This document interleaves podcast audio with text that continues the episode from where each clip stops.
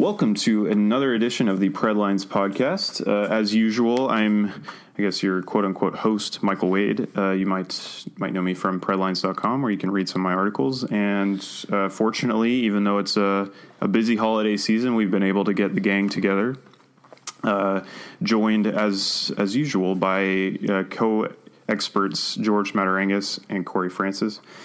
George, uh, I guess you're you're out west. You're on Pacific time, so we'll start with you. How's how's your week been going? Uh, it's been going pretty well. Just living in the sunshine uh, instead of Madison, which is real nice. Going to the Sharks game tonight, which I'm pretty excited about. They take on the LA Kings. Oh, nice. I'm really excited to see Joe Thornton play, which might be his last season. So it's, it's going to be good. Yeah, uh, I assume I assume most of our listeners are in the Middle Tennessee area. It's as we all know, it's been raining and cold for the past like four days straight. So I think we're all a little envious of your West Coast sunshine and and warmth. Um, It's and that you're getting to go to the Shark Tank this evening. Yeah. That's uh, always always fun, especially against a big rival like LA. So uh, you have my my jealousy. Mm-hmm. Uh, and, and then Corey, we'll we'll move east. Corey, how are you doing? I am doing well on this wonderful Festivus day. I've got a bunch of areas of grievances. We're going to get them out today, aren't we? Yeah, hopefully. Yeah, it's been a it's been a bit of a rough week. Uh, it's kind of a rare uh, a rare tough week for the Nashville Predators. Um, but that it, you know it's it's not a bad thing for us. It gives us quite a bit to talk about. Um, it, it tends to get a little, not that I would ever complain about success, but it tends to get a little stale to just be singing the praises of a team forever. You gotta every now and then you want to find some issues and to discuss maybe how to address them. So um, I guess that's kind of going to be the theme of this episode and this week. Uh, as as I'm sure most of you know, the Predators coming off a an 0-2 and 0 week, losing to Winnipeg and uh, Carolina, both in regulation. Um, and I guess you know naturally we will start with the Winnipeg game, which I thought was actually a very decent effort from Nashville. I, I didn't have too many complaints. Uh, you know, if you read my article, you'll know that I was actually somewhat impressed with most of Nashville's game against Winnipeg. Uh, I've you know I think we've all seen kind of time and time again that the Jets are actually are a very legitimate um, you know unit this year and, and and an opponent to be reckoned with. So even though they they uh, they got the win in regulation, I don't think that's too bad for Nashville. Um, the only thing I, and I guess I'll just kind of kick it off right at the end, which doesn't make too much sense. But the only thing that really disappointed me was that Nashville was several, well, two or three games in hand on pretty much everybody around them. They were 90 seconds away from getting a point, uh, and they, uh, due to kind of a rare mistake by Pekka Rinne, uh, at least rare this season, they they gave up that lead in the last minute and a half um, and gave up that that incredibly valuable point in the standings, which I thought was disappointing.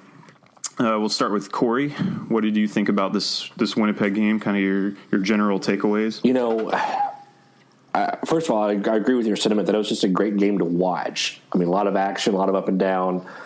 Uh, you know, and it was relatively close. Uh, if you look at if you look at some of the stats, you know, uh, you know, high danger, ch- high danger, high danger chances. You know, were like nine to ten. You know, we had nine, they had ten. So I mean, it was a very close. Lots of opportunities to score. Uh, the thing that I, I really, when I look back at it now, I'm like, this is a Predators game just turned around on them, where uh, Winnipeg can kind of get out to you know. uh, I hate to say they get out to leaders, like, but they got a lead here. They won the game. But if you look at the, you know the first the first period, the Predators did pretty well. Their Corsi for was a fifty one point three five on five on five, and then took a back seat second uh, second period, and then that third period they really hammered it on. Well, that's kind of the opposite of what's happened all season. Usually, it's they they don't do too well in the Corsi for early on, and then the teams come, you know, they get a lead, and then the teams come back on them. So it's a little bit of of reverse uh, performance for them, uh, at least from my perspective.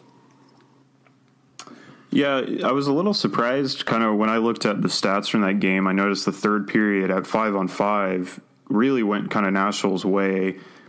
But though there were, I guess I think there were only three penalties taken in the third period total.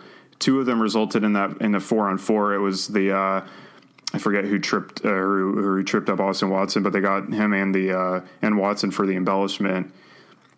And then uh, they would eventually Winnipeg would get a power a short power play from that as well. So at five on five, it was really Nashville's advantage in the third period. But when you considered the the power play and the four on four chance, Winnipeg really kept the advantage. So it was Nashville certainly this year has had an issue with taking penalties, but really in that third period, it was a great example of how disastrous that can be. Because it without the penalties, I think Nashville really would have um, at least maintained the the tie in the third period, if not put in a, a goal to uh, to take the lead. Um, but the penalties just really disrupted that flow and and let Winnipeg kind of stay in the game until obviously the very end when they ended up winning it. Uh, George, uh, I guess from a you, you, you got to watch the game from a bit more of a neutral perspective than perhaps Corey or myself. Uh, other than just being a great game, were there any particular themes that stuck out to you?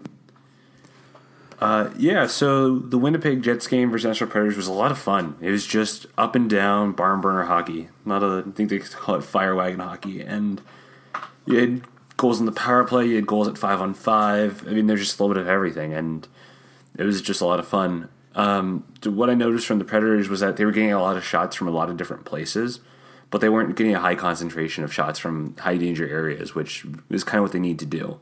Whereas when you look over where the Jets were shooting from, they weren't really getting the kind of quantity of shots that the that the Predators were, but so many of them were coming from the net front area or the low slot. Uh, so that's probably going to be something in the future, and we've kind of been harping on them for that, or for the Predators since the beginning of the uh, of the season, where they they don't grab a lot of high danger chances and they give up quite a few. Um, just as far though as other as players in the game, uh, the Joe line was was really great the entire line the entire game, and I'm actually not really sure why they kind of stuck them back together because I really liked. I thought uh, Forsberg and Järnkrok were very good, kind of uh, on their own line on that you know quote unquote third line.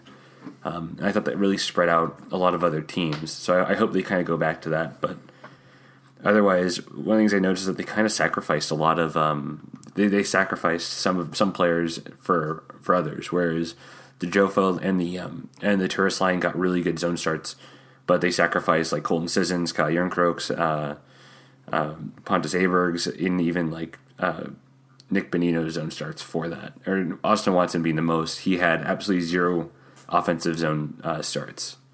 Good grief! Yeah, poor it, guy. Which he does again. I think he's one of the better defensive players on the on the Predators as far as forwards go. But I mean, you got to give him a little bit of help there.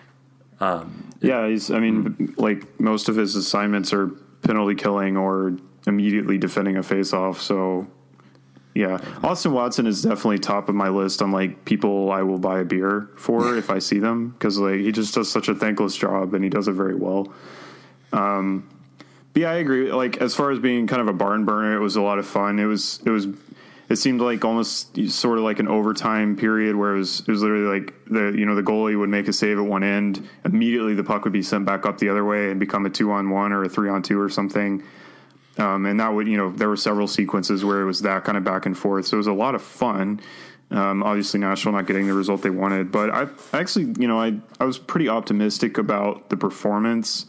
I think that they they showed some life in some areas that we've been a little concerned about, especially like you mentioned the high danger areas. Um, it was pretty much dead even at, at five on five. Um, so you know the Preds did a, a, pretty good job at getting in that slot area and that crease and, and generating chances while also keeping the, the Jets out of their own. Um, but but again, you know the result went went Winnipeg's way. Um, and, and, then Corey, did you uh, what did you think about this game? Yeah, I kind of agree with you guys. It's uh, it was kind of a, a, fun game to watch if you, especially if you're just wanting to watch a hockey game and you didn't really have a rooting interest in either team. Um, the thing I kind of took from it though, it seemed like a, a, backwards game for the Predators. Usually, you know, they get out shots early on, um, and then the second period they'll kind of catch things up a little bit, get a lead, and then let the thir- in the third period the other team will kind of come back. Well, this is backwards. In the first period, they kind of won the shot battle. Second period, they lost the shot battle. Third period, they won the shot battle by a by a wide margin. So it seemed like it was a little bit backwards from what they're used to playing. Um, don't really know what to think about that. I mean, they had uh, pretty, uh, they had quite a few high danger chances. You know, nine chances versus ten chances on five on five versus the Jets. So, I mean, it looked like it was a pretty even game all the way through. Just kind of fun to watch all, um, throughout the game. And you know, one thing I found was interesting is when you're talking about the high danger chances and the people were on ice for that. You know, uh, Alexei Emelin was on chance for four of those. I mean, maybe it wasn't his chance, but he was on the ice during those times. And I've kind of been harping on him for a while this year about, you know, he's some of his poor play, but it looks like he's stepping things up a bit recently in particular. And the Predators are, are doing a little bit more with him on the ice, which is a, a good sign, especially with the potential of having uh, Ryan Ellis back soon that gives you you know another person on the third line of, of the defense that could produce something, and I, I like the, those chances a little bit better than what we've seen so far. Yeah, you got to wonder. It, it, will be very interesting once Ellis is back, and that should, according to uh, kind of the official team reports, that should be in the next couple weeks.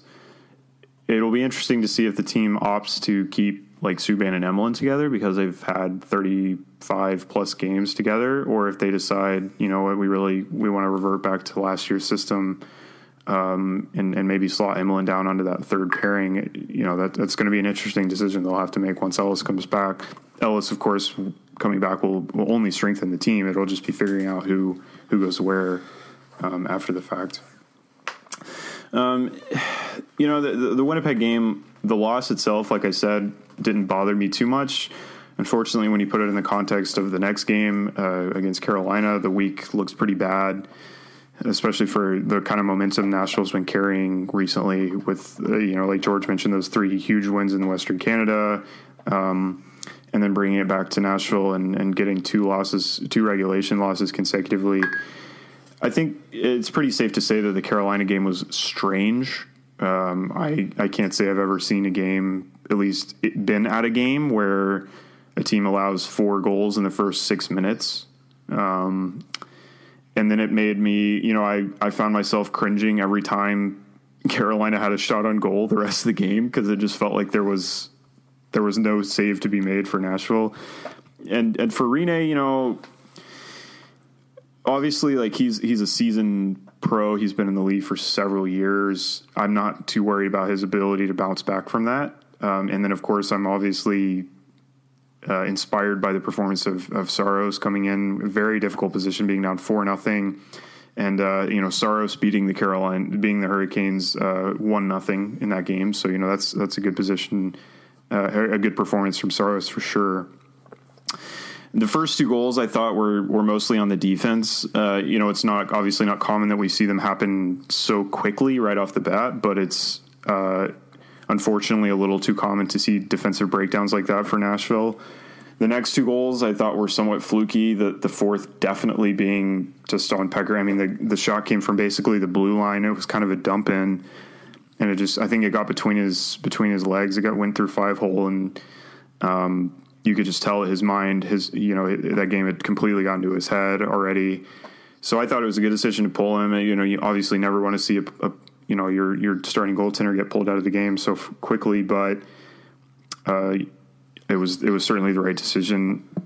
Um, and to me, I felt like that the fourth goal was really kind of you know it sounds almost silly to talk about. The fourth goal was like the real the fatal blow. I think if the if Nashville had been down three nothing with 55 minutes of hockey to play, they could definitely have come back. But that for whatever reason, that fourth goal just really felt like an insurmountable uh, you know, obstacle. Corey, did you think that Nashville was pretty much down and out right away, or or did you kind of watch the game with a bit of anticipation that they might get back into it?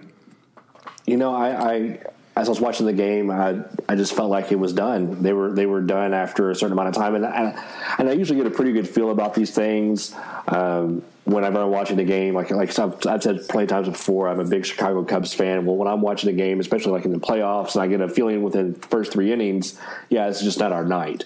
I didn't feel like it was the Predators' night that night. It felt like they had to get in a different mode.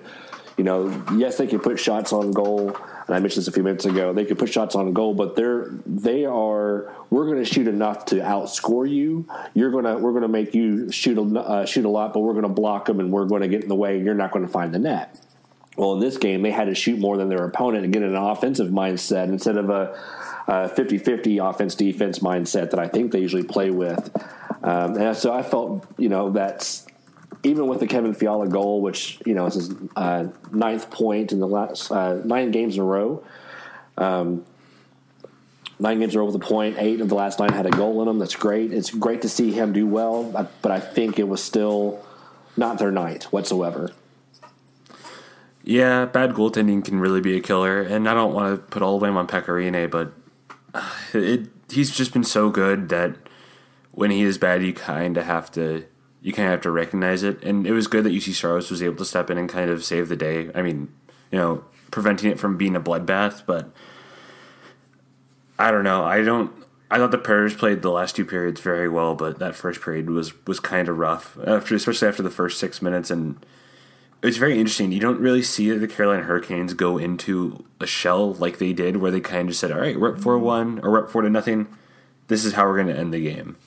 And you know, the sign of a good team is that they keep pouring it on and it was good that the Predators didn't just kind of roll over and die. You know, they actually Kevin Fiala got a got a point. It was it was good. Um, one of the things I noticed was that after those four goals, after the four goals were scored, the Predators did a really good job of keeping them out of the uh, the net front area and the low danger, uh, I'm sorry, the low slot. Uh, and they did a really good job of actually getting some high danger chances of their own. They had about four or five just from the net front area and you know within five feet of the net.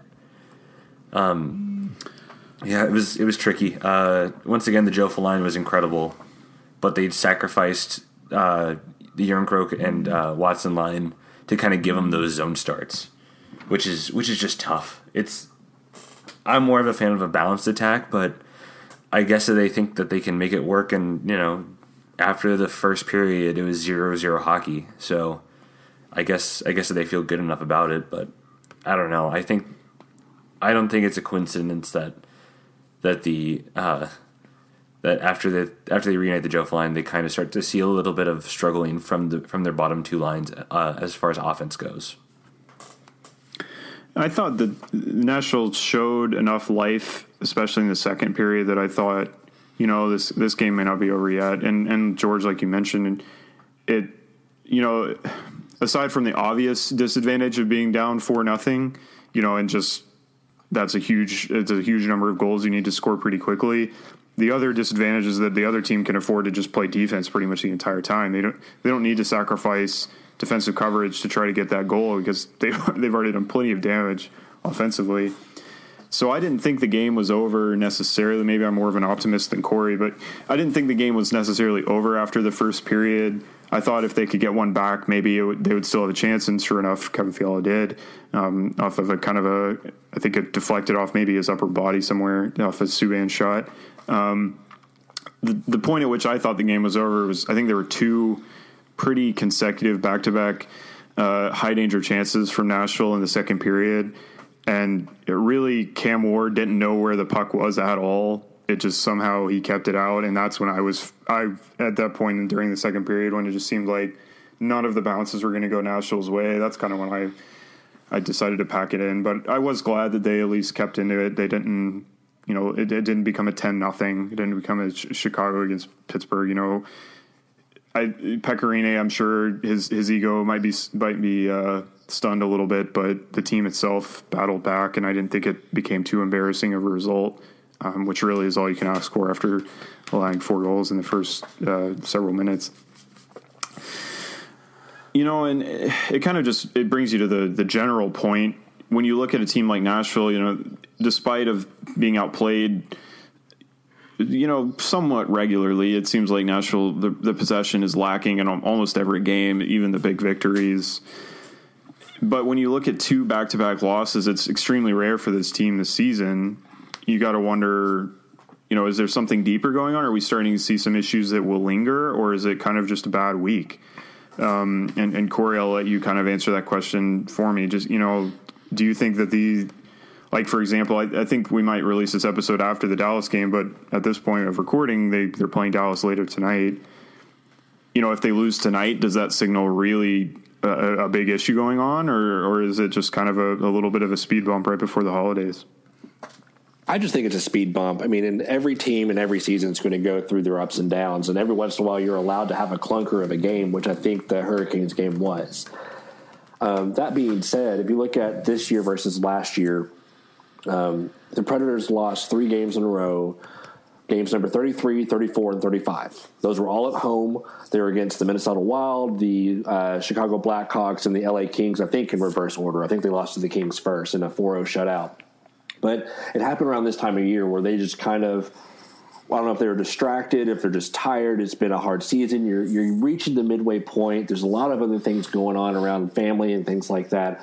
So maybe it's just that time where they're mentally fatigued or something else that's caused that causes them not to be prepared for every single every single game. Um, but I, I, I, think there's some similarities there.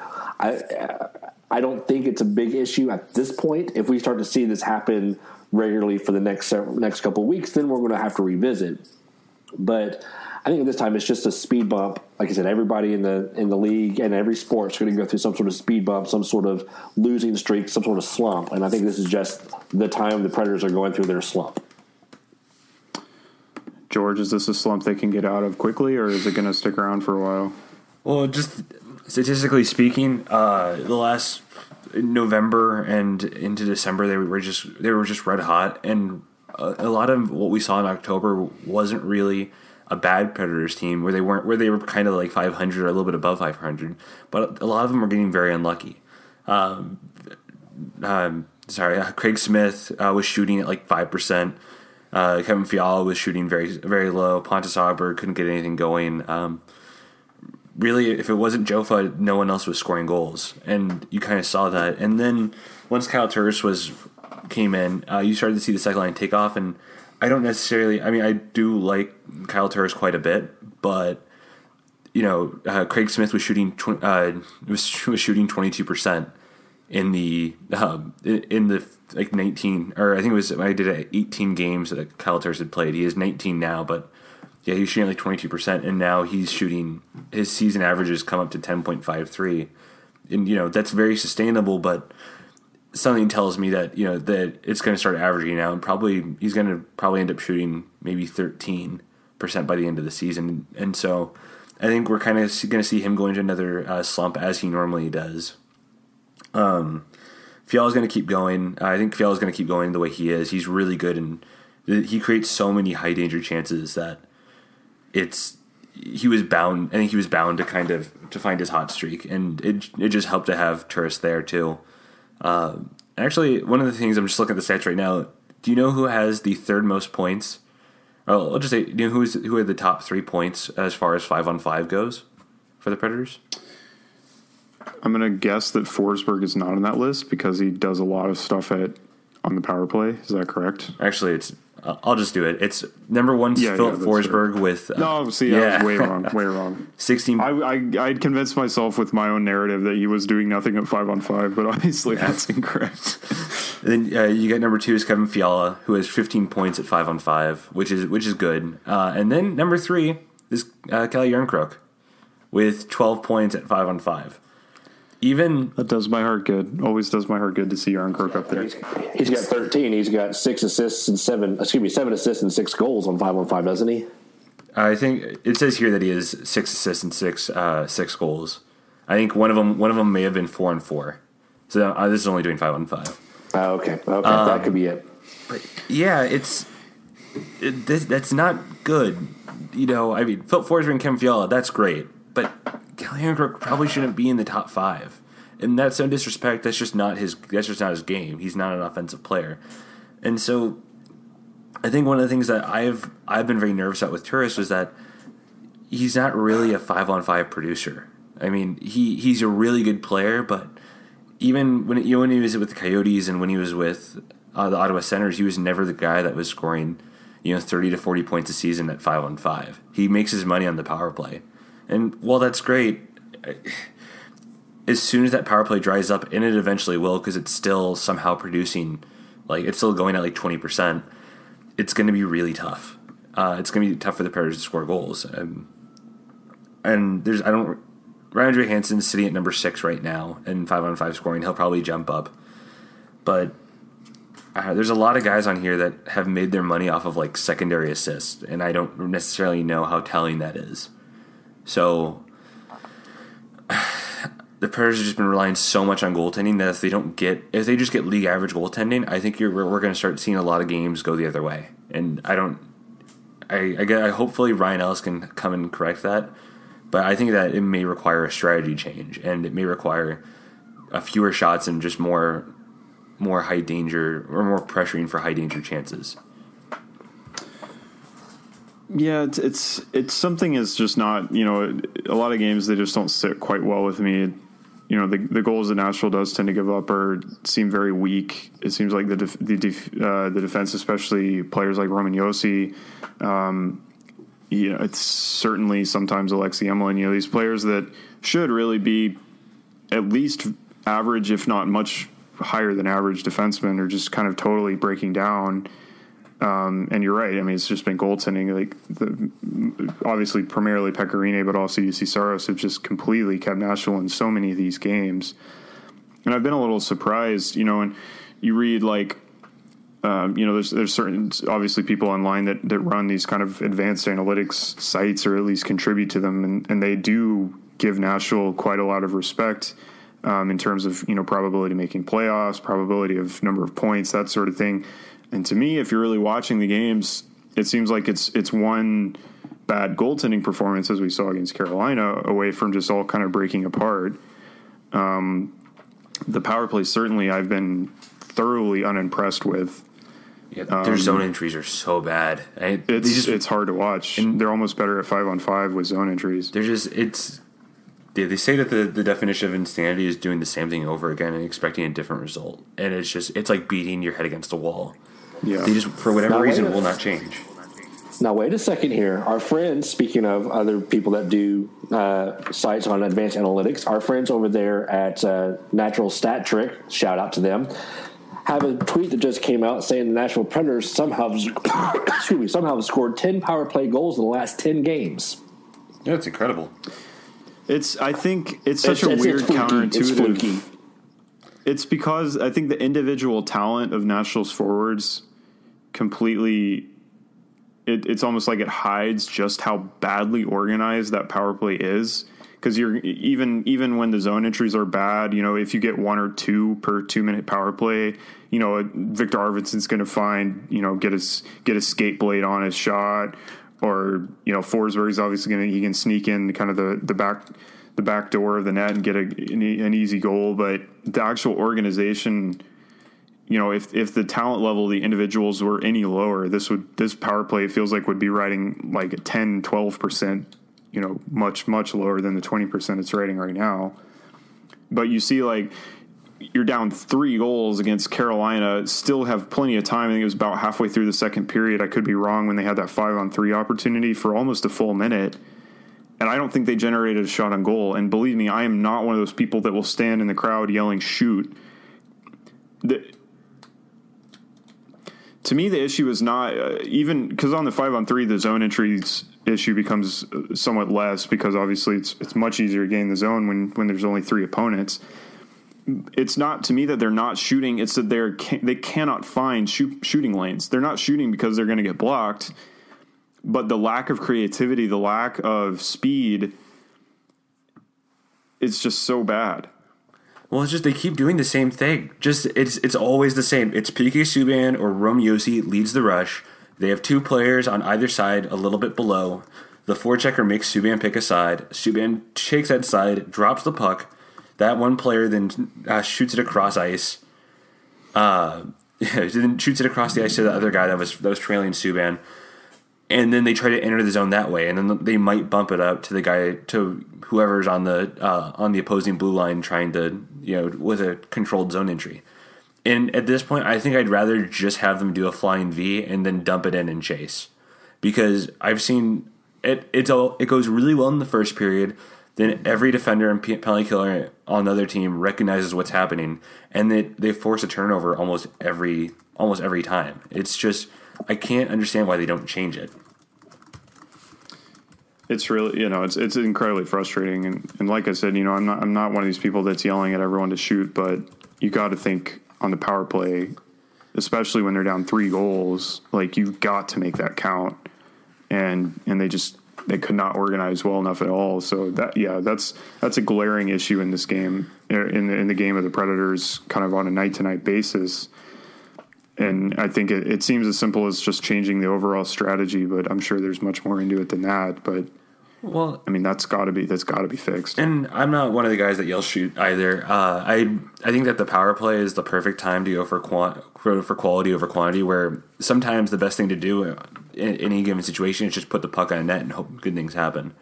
And I think possession is just such a big thing, and just you know wearing the, the defense out and keeping those passing lanes open and kind of keeping everyone moving is such a big deal.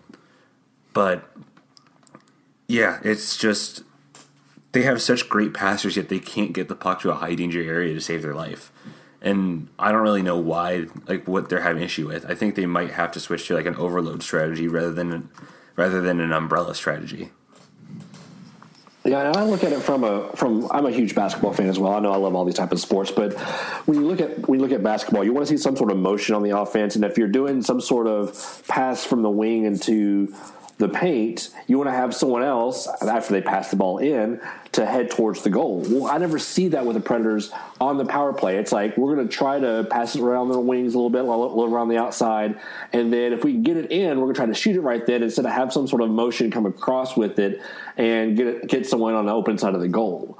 It seems like it's a very stagnant, lacking of motion type of offense on the power play, and that's what frustrates me. And when I when I watch, it's like move, do something, be active. And it seems like more teams, for a team that's got so much success on the power play, or at least had until this point, it it seems like they're that's what they could be doing to to make things better. I've watched other teams do the exact same thing, even on them on the power play, and it's just that's frustrating to me.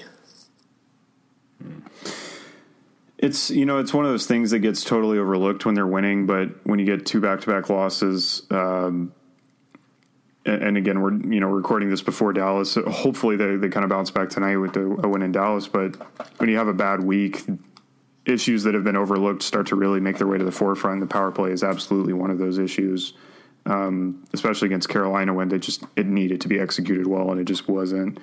Um, so we can hope. You know, they're going to have a bit of time off the holiday. Obviously, it's going to be uh, supposed to. You know, the players are going to be allowed to relax and, and kind of hang out with their families a little bit. Maybe the coaches will will get together and and and keep working at it because uh, the power play needs to be fixed sooner rather than later. Nope. No, it's not going to happen. no, I agree. It's not going to if happen. it, if it hasn't happened by now, I don't think it ever Yeah. will. All right, we, we'll just move on. Uh, Craig Smith, uh, again, recording this before the Dallas game. He's a possible. Uh, it's possible he'll play tonight. He was a scratch against Carolina. Supposedly, he's got a very minor lower body injury. I believe was the latest uh, report on Craig Smith, but he's been uh, a, a very effective forward for Nashville. So you certainly hope that he's back. And, and of, of course, I really don't want to call it the Smurf line, but I have yet to hear a better alternative. And I don't want to say Smith, Turris, Fiala every time because I'm lazy.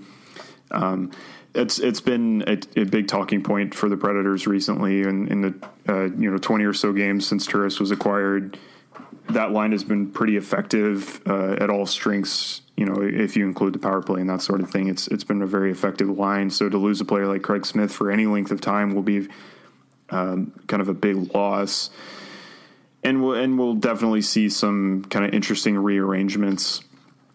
Is there? I guess I, I, I can pose this question, and I'll, I'll George, I'll put you on the spot first. Is there a player on this national lineup that you'd think should be maybe take Smith's place on the second line? Is there kind of a natural successor there, or do you think that they should just kind of blow that second line up entirely? I don't know. I like Fiala and Turris uh, quite a bit together, but again, I don't really see Smith as like a real second liner. I kind of just saw him as someone that got hot with them, and I think I do. I don't know necessarily know if that there's a good player to replace him. I my I'm still as far as that second line goes. I still want uh, them to move. Uh, probably actually move uh, Colton Sissons up to that to that right wing spot in the second line. Uh, put Hartnell on the first line with Arvidsson and uh, Johansen, and then move Forsberg back with Croak, and just kind of try that out for a little while because I, I really like like I said earlier I really like Croak and, and Forsberg together. I thought that really kind of that put some depth in the scoring and as we've seen over the past two games, they haven't the depth hasn't really come in and played very well offensively. So I think that might help. Um, but yeah, I get. I think I'd rather put Sissons where Smith is rather over someone like Hartnell. But I think, yeah, that's that's just kind of how I feel about it.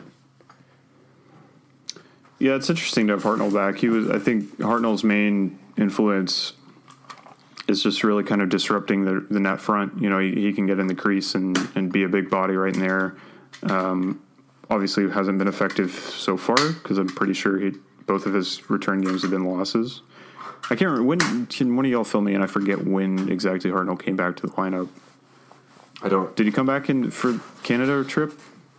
No, he was, came at the same time as uh, he came back the same game as Johansen. Okay, so he, yeah, yeah, and and, and I, I, Hartnell's a great player. Getting, I was very disappointed with his that very late penalty in the Carolina game. I just don't think there's any excuse for getting a, a 10 minute misconduct by from leaving the ice, you know, on your skates. I was very disappointed with that, but I'm glad to have a player like Hartnell back in the lineup. And I'll be honest, I was kind of expecting him to get a call from player safety about that, just because of the situation of the game more than the hit itself. Down three goals with like less than two minutes left. Um, but certainly having a player like Hartnell back in the lineup is never a bad thing. Um, Smith, I think Smith to me does a bit of the same job as Arvidsson on that first line. He's he's a very fast player. He get in the dirty areas, get in the corners, kind of disrupt the play on the forecheck. Turris, you know, obviously being a center, it's, it's easy to equate him to Johansen. They kind of have the IQ. They kind of know how to organize the play. And then uh, so far, Fiala has been the quote unquote Forsberg of the second line, where it's just kind of got a lethal shot. If you can get the puck to him in a dangerous area, he tends to make it count. So I think that line's been great. I hope that certainly hope that Smith gets back soon. Um, I'm not going to micromanage their performance. I think if you're getting the goals and you're getting the victories, it's a lot easier just to to allow these sorts of things to continue. And frankly, I've been impressed with that second line, uh, especially with Kevin Fiala, who's just entirely emerged. Which I, I, I kind of heard an interesting discussion on Kevin Fiala recently that I think it has a lot more to do with him mentally getting over the injury that he's he suffered in the postseason than it does with who he's playing with. I think he just needed to realize that he's back to full health and can take hits before he really got his confidence back. And now we've seen that he does, um, which is great because I mean Kevin Fiala is so much fun to watch, and I, I still don't think we've even seen his full potential. Um, supposedly in the next couple of weeks. I, have heard even the first game of January we'll get Ryan Ellis back. Um, and I'll, the, you know, it's kind of an interesting thing. I'll, I'll start with you, Corey. Who, where do you think Ellis fits on this? On this, I assume top four defense de, defensive uh, group. But you know, who do you think he replaces? Who? How do you think those pairings will look once Ellis gets back? Oh, Lord only knows. I mean, I, you know, they, they, from what they said, just to give give a timeline here, uh, David Poile said that he'll skate on the 27th, 28th, 29th, and should be right on track to join the team right after that. So we could see him the very first game of January once we once we you know the calendar changes here. Um, I, you know, I don't know where you put him because he's needed everywhere. Uh, do you put him with? Uh, uh, Roman Josi at the very top, and then slots uh, Mattias Ekholm down on, onto maybe the third the third pairing, keeping Emelin and Subban together. I, I mean, I, I, don't know. You, you, I would like to see.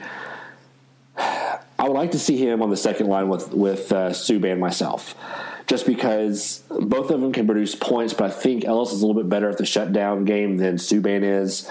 Both of them are very good at what they do. They're very both of them are very good defensemen, but I think that we're allowing the top two lines of teams to get too many opportunities, and Emelin is part of the reason why, possibly. So moving him to the third pairing may be the best for the team. That's just my opinion. I don't really know. You could put him anywhere and it's going to be a great fit, but then you're shuffling lines around. Um, so personally, I, I, wouldn't mind seeing him with with Subban, but I can make a case for him being with either Josi or with Ekholm. Even you, know, you could you could do a lot of different things here, uh, but I think Subban would be the best pairing for him right now. Yeah, I think of the top four defensemen in Nashville, of course, being uh, you know uh, Josi, Subban, uh, Ekholm, and Ellis. I think Ellis is definitely number four in that list. and I would like to see him on that second pairing with Subban. I think kind of like you. I don't think I think people have gotten a little and believe me, Ellis coming back to this lineup will only help the team. That is, I mean, it's very hard to argue otherwise. However, I think people should be a little cautious of how much of an influence they think he's going to have. I don't think Ellis is going to turn this into an undefeated team overnight. He's I think he's an incredibly smart player, and, and in the playoffs especially, we saw his ability to get on that blue line and really whip in shots, um, either scoring himself or, or allowing for a nice rebound. So Ellis will be a great addition to this team. I frankly, I, I kind of with you. I think keep it simple, slot Emelin down to that third pairing. The only reason I think they wouldn't do that is because Subban and Emelin have had so many games together already this season. I can see them kind of being a little conservative about it and just leaving that where it is. Mm-hmm. But I think, I, frankly, I think Subban needs to be with someone a little faster than Emelin because his his aggressive play style tends to leave things a little exposed on the back end. So I think the faster his his partner on that pairing, the better. Uh, George, do you agree, or do you think maybe Ellis will fit in somewhere else? I think he fits back in with Roman Josi, and then uh, just because they've been trying to do so far this season, they've been trying to do this this thing with uh, with Ekholm Josi, where whereas last year Josi and uh, uh, Josi and Ellis were like pretty heavily sheltered. I think they started on the offensive zone about fifty five to fifty seven percent of the time, and then they sacrificed PK Subban and Mattias Ekholm's zone starts for that, which I actually think made a lot of sense. I've continually stated that I think that the I think that uh, Subban Ekholm is probably one of the top three shutdown pairings in the NHL, and not to say that they're misusing Ekholm because he still is a very good offensive player, but they're still trying to kind of shelter uh, Roman Josi, who doesn't really do that great of a job in his own zone, especially in the corners and in front of the net. And so, by trying to, I think that by just you know having Ekholm move back and having Ellis move back in, and then shifting the zone starts, you can kind of get back to what made the that defense so great last season where you have oh, like a one-two punch that's really good that can play, where you have your offensive all stars and you kind of have your defensive shutdown. Um, the third line is going to be a big. I think that's going to be a big issue. Um, we'll see. Emelin's a left-handed shot, and so I really wish he was a righty because I don't. I don't like Weber on that defense at all. I think he's not good offensively. He's not good in transition, and he's not really good defensively either. And he takes pretty dumb penalties at bad times, in my opinion. Um, I'd rather have Irwin, but because Irwin and Emelin are both lefties, and I'm sorry, uh, yeah, Irwin and uh, Emelin are both lefties, and Irwin um, and Weber is a righty. I think that Weber will probably get the start, or will probably get that uh, that space over one of those two. Although I imagine Emelin will probably will probably be a full time. Uh, yeah, he probably won't be sent down for a few games, or he won't be scratched for a few games at all. Yeah, Emelin's been better recently, but I, I, think he's still represents sort of a weakness in this top four. Um, it will be very interesting. It's certainly a good problem to have to have too many good defensemen. Mm-hmm. Um, not many teams can claim to have that problem, but uh, it will be very interesting to see how they kind of address that. Um, and, and, speaking of good problems to have, there's in the next year or so, I think this, these lineup decisions are going to be even more difficult to make. Nashville has uh, a pretty decent surplus of, of promising prospects. And, and, luckily, we'll be able to see a few uh, really this week because uh, of the World Juniors um, this year happening in Buffalo. I think the USA's first game is the 26th. Uh, let's see, I had a schedule pulled up and then I unfortunately uh, took it down, but I, I, think we'll be see a lot of these players on that first day. Let's see, first day we'll we will get to see um, Eeli Tolvanen. We'll get to see Patrick Harper and and Dante Fabro. So we'll get to see all three of these guys uh, right off the bat in the World Juniors. Obviously, we all know the stories about Tolvanen setting all kinds of 18 year old records in, in the KHL. Um, Dante Fabro is a, a, pretty good defensive prospect. Um, and then I, to be fair, I did not know a whole lot about Patrick Harper. I've looked him up. Uh, he currently is playing in the NCAA for Boston University. He has 21 points in 19 games, which is certainly not uh, not something to shake a stick at. Is that is that even the right use of that phrase? Probably. I don't think I've ever used that phrase. Probably not. I think shaking is. Oh, it does. What's that? All right. Uh, well, uh, I think Patrick Harper is has shown good numbers in the NCAA. I will. I'll keep it simple. Um, George, I know you're you're all you're big into prospects, so why don't you why don't you kind of fill us in on maybe some things we should be watching for in the World Juniors? Some some of these guys, um, you know, who are you most excited to see in action? That sort of thing. Uh, just for so everyone knows, I am I'm not really big into NCAA. Uh, my job actually requires me to pull people away from the NCAA, so I'll start that off. Um, but yeah, let's get going with Dante Fabro. Really good defenseman, great two way kind of sense. Had a very rough start to the year. I think he had about four points in maybe 10 games or 11 games. But since then, uh, he's just exploded. Now he has 12 points in 18 games. Really good, uh, especially because his first year he had 18 points in 36 games. And so which I thought was uh, which I thought was a success as well. So if he can finish with above twenty points, I think that he's setting himself himself up to be really good. I do wonder uh, I do wonder if he'll play in the AHL next year though. That's my big thing. He'll probably eat a lot of very tough minutes. Whereas in the last World Juniors when he won silver, he was very heavily sheltered and saw a lot of power play time. I expect him to see a lot more penalty killing time, and I expect to see him play first pairing minutes against against like Eeli Tolvanen and Rasmus Dahlin and a bunch of other guys, Elias Pettersson for Sweden. I this is going to be a really good test, and I think since it's going to be on TV, I think that this is going to be a really good intro into who Dante Fabro is for Nashville Predators fans.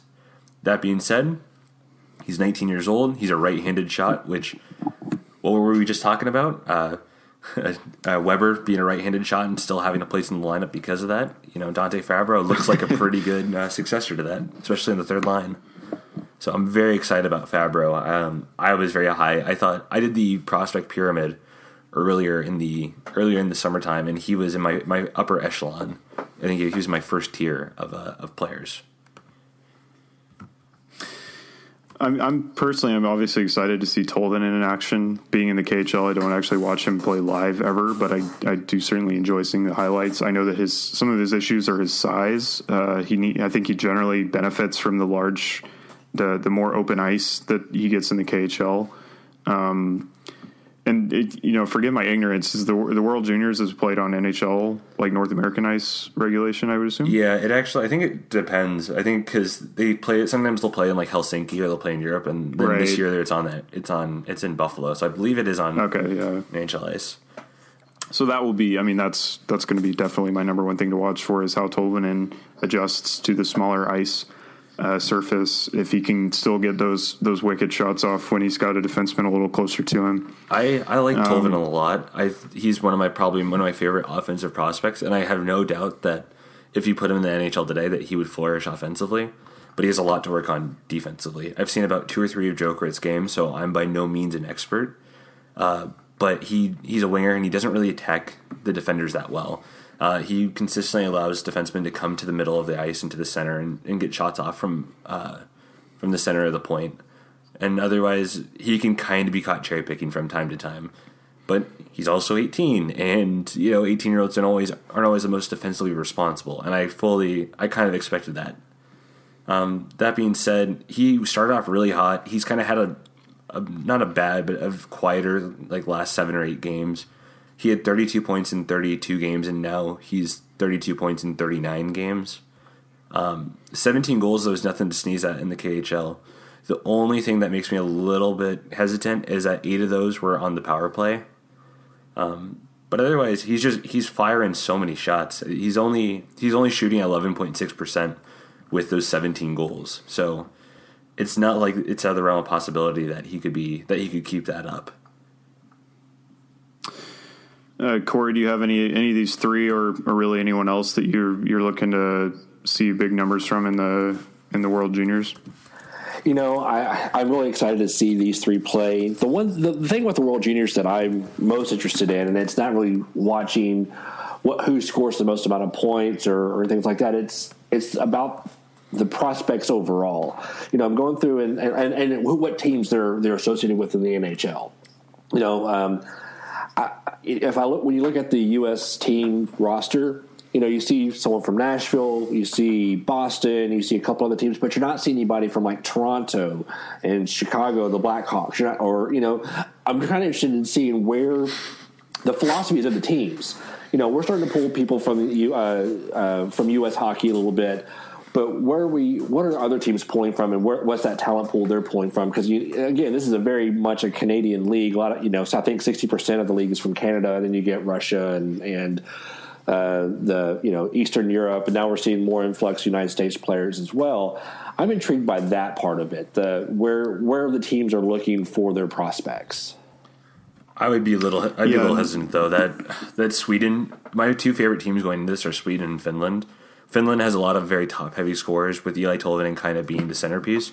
But holy smokes, that Swedish defense, uh, led by uh, Timothy Liljegren of the Toronto Maple Leafs and Rasmus Dahlin, who's going to be the who's going to be the up, upcoming number one pick overall, who is putting up better numbers than uh, than Nick Lidstrom and Erik Karlsson in the SHL at 17 years old. I I, I think that the the United States has a really good chance to win this, but holy smokes, there's going to be a couple really big you know knockdown drag out battles between Sweden, Finland, the United States, and I guess oh, even right. Canada. Although I'm not really right. high on Canada this season.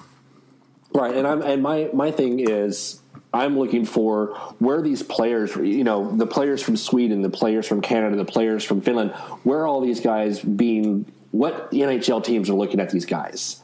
Because as we're looking through the rosters, uh, you know, you're starting to see well, this you know this player was was drafted by Nashville in 2015, or this player was picked by uh, Boston in 2016. And I'm just intrigued by what NHL teams are looking for in their prospects, where they're coming from, the style of play they have, those type of things, because it's kind of a farm system of sorts. If you want to get them into your program, you want to see you they got to fit the philosophy, and that's what I'm most interested in. And it, it, the World Juniors do really give you a kind of a, a rare glimpse at all of the players, all of these prospects together. It's rare that you, you know, they're always playing in, in a lot of European leagues or maybe kind of the the junior, major junior leagues in Canada, that sort of thing.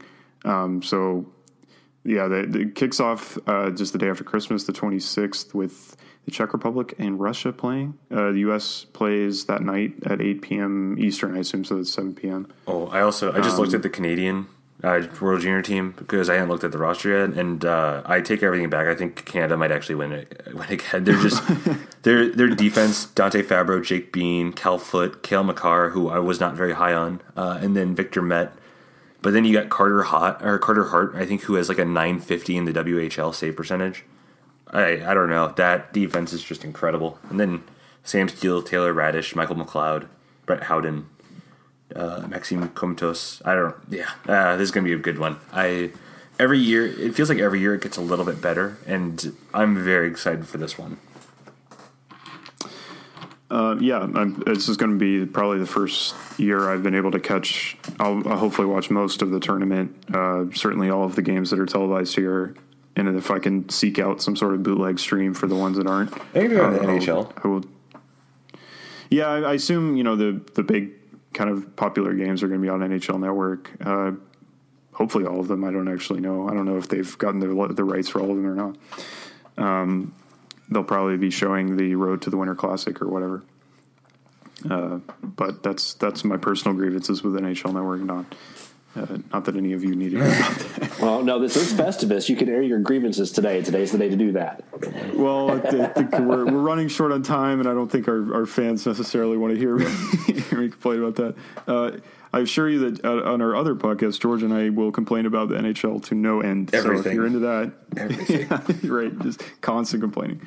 Um, as far as the upcoming week, uh, you know, like I mentioned, I guess by the time anyone's listening to this, the Stars game will be done and dusted hopefully they can bounce, Nashville can bounce back from a um, a pretty slow week. So you know, I would ask you what we're going to look for, but that seems rather silly since people are going to be hearing this after the fact. So suffice it to say that Nashville plays the Stars this Saturday night uh, in just a few hours. Um, looking ahead, though, they'll, they'll play in St. Louis, uh, I think on Wednesday night. Obviously, going in there last time, getting the job done with a two nothing shutout. St. Louis being one of their certainly big red circle opponents this year, being a very strong division rival. Um, Corey, what do you think we should be looking for in the St. Louis game? uh, a little bit of revenge, uh, especially depends on how things go for them tonight uh, in Vancouver. The St. Louis is playing Vancouver tonight uh, uh, as they finish up their Western Canada road trip. But right now they've got three consecutive losses. We'll see how things go tonight. So if that winds up being four consecutive losses, they get home, they're going to want to have a little bit of. Uh, they're going to be a little bit more fierce. They're going to be ready to score and score at will. So I would say you know, depending on how things go tonight, it's going to be a tough game no matter what with these two teams. Uh, but having lost at home earlier this season to the Predators, I look for St. Louis to give them the, the game of their of the of the season, um, and hopefully Predators pull that one out. But it could be uh, it could be an issue for them depending on how they how things go tonight for St. Louis. Yeah, uh, I think the big thing to watch for is kind of shutting down Brayden Schenn and uh, and Vladimir Tarasenko. Uh, I think Jaden Schwartz is might be injured. I'm gonna I'm gonna take a look at that. Uh, but otherwise, I don't think anyone really had this Blues team being as good uh, as good as they as they have been so far, and I don't necessarily know if they are for real or not. Because um, you know I've seen a bunch of teams have really hot beginning like three months of the season and then kind of fade. Uh, their underlying numbers would suggest that that they are for real, but you just don't know. Um, I think that as we kind of get a little bit past Christmas time, we'll find out. I think what the Predators need to do though is use their use their depth just to beat up on their bottom six. And I don't know, you can't really stop Pietrangelo or per, uh, Piracco, but uh, Parayko rather. Uh, but you can kind of you can target their partners who are not as good as they are. Um, we'll we'll see what happens. I'm it's going to be a good matchup. That's because that's possibly that's possibly a uh, a western a Western Conference like matchup right there. And they're beat up pretty hard right now too. They've they've got four players they just put on injured reserve, starting with Jaden Schwartz on the ninth, and he's out eight, six to eight weeks, and then a couple others they, just lost within the last two weeks. So it's uh, they're pretty beat up. Um, beyond that, keeping with the Central Division theme, it's actually all Central Division this week. Uh, they got a, a, very interesting doubleheader against Minnesota right after uh, the Christmas holiday. First of all, in Minnesota on Friday night, and then coming back to Nashville on Saturday night. I think they did that last year as well, um, which is always very interesting to play the same team two nights in a row. Um, Minnesota is is kind of scraping the bottom of the Central this this year. They've had some real they've had some real struggles. They currently are in sixth place, 39 points through 35 games. Um, so sitting uh, pretty well behind Nashville, um, even with a game in hand for Nashville. Uh, do you think? I mean, I think on paper you got to expect this to be a four points in two nights for Nashville, but you know it's not in Predators' interest. It seems to make things uh, easy. They tend to make things too interesting. Uh, Corey, would you expect four points in two nights, or maybe some, maybe fewer than that? Um, I'm just going to put it. I'm just going to say maybe a little bit fewer, maybe three. I, I, I hate to put those put, say that, but um, you know, you say they have 39 points, and but the, there's a big cluster of teams right around that 39, 40 point mark, and that includes the Blackhawks and the Dallas Stars, and uh, I think there's you know four teams, five teams at the top of the of the division, right, clumped right around 46. The next five are right around 39, 38. Um, so it, they've been playing pretty well, but they kind of go back and forth between losses. I wouldn't be surprised if the Predators uh, got a, a, a an overtime loss to them in, in, Minnesota, but came back and won on home ice. So I would say I would say three points would be would be nice. I would like to have all four, but I'm going to give Minnesota a little bit of a chance. George, agreement or or zero points, perhaps? Uh, I was going to go two points, probably.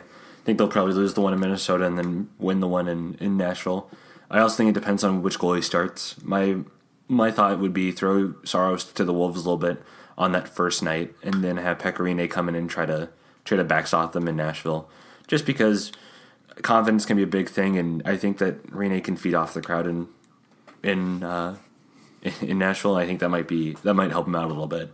Again, who, yeah. who knows? It's just just a thought probably be determined by their performance. And I think it sounds like Saros will get the start against Dallas, and then you'd assume Rinne and St. Louis. So it'll surely depend on on those performances as well. Yeah.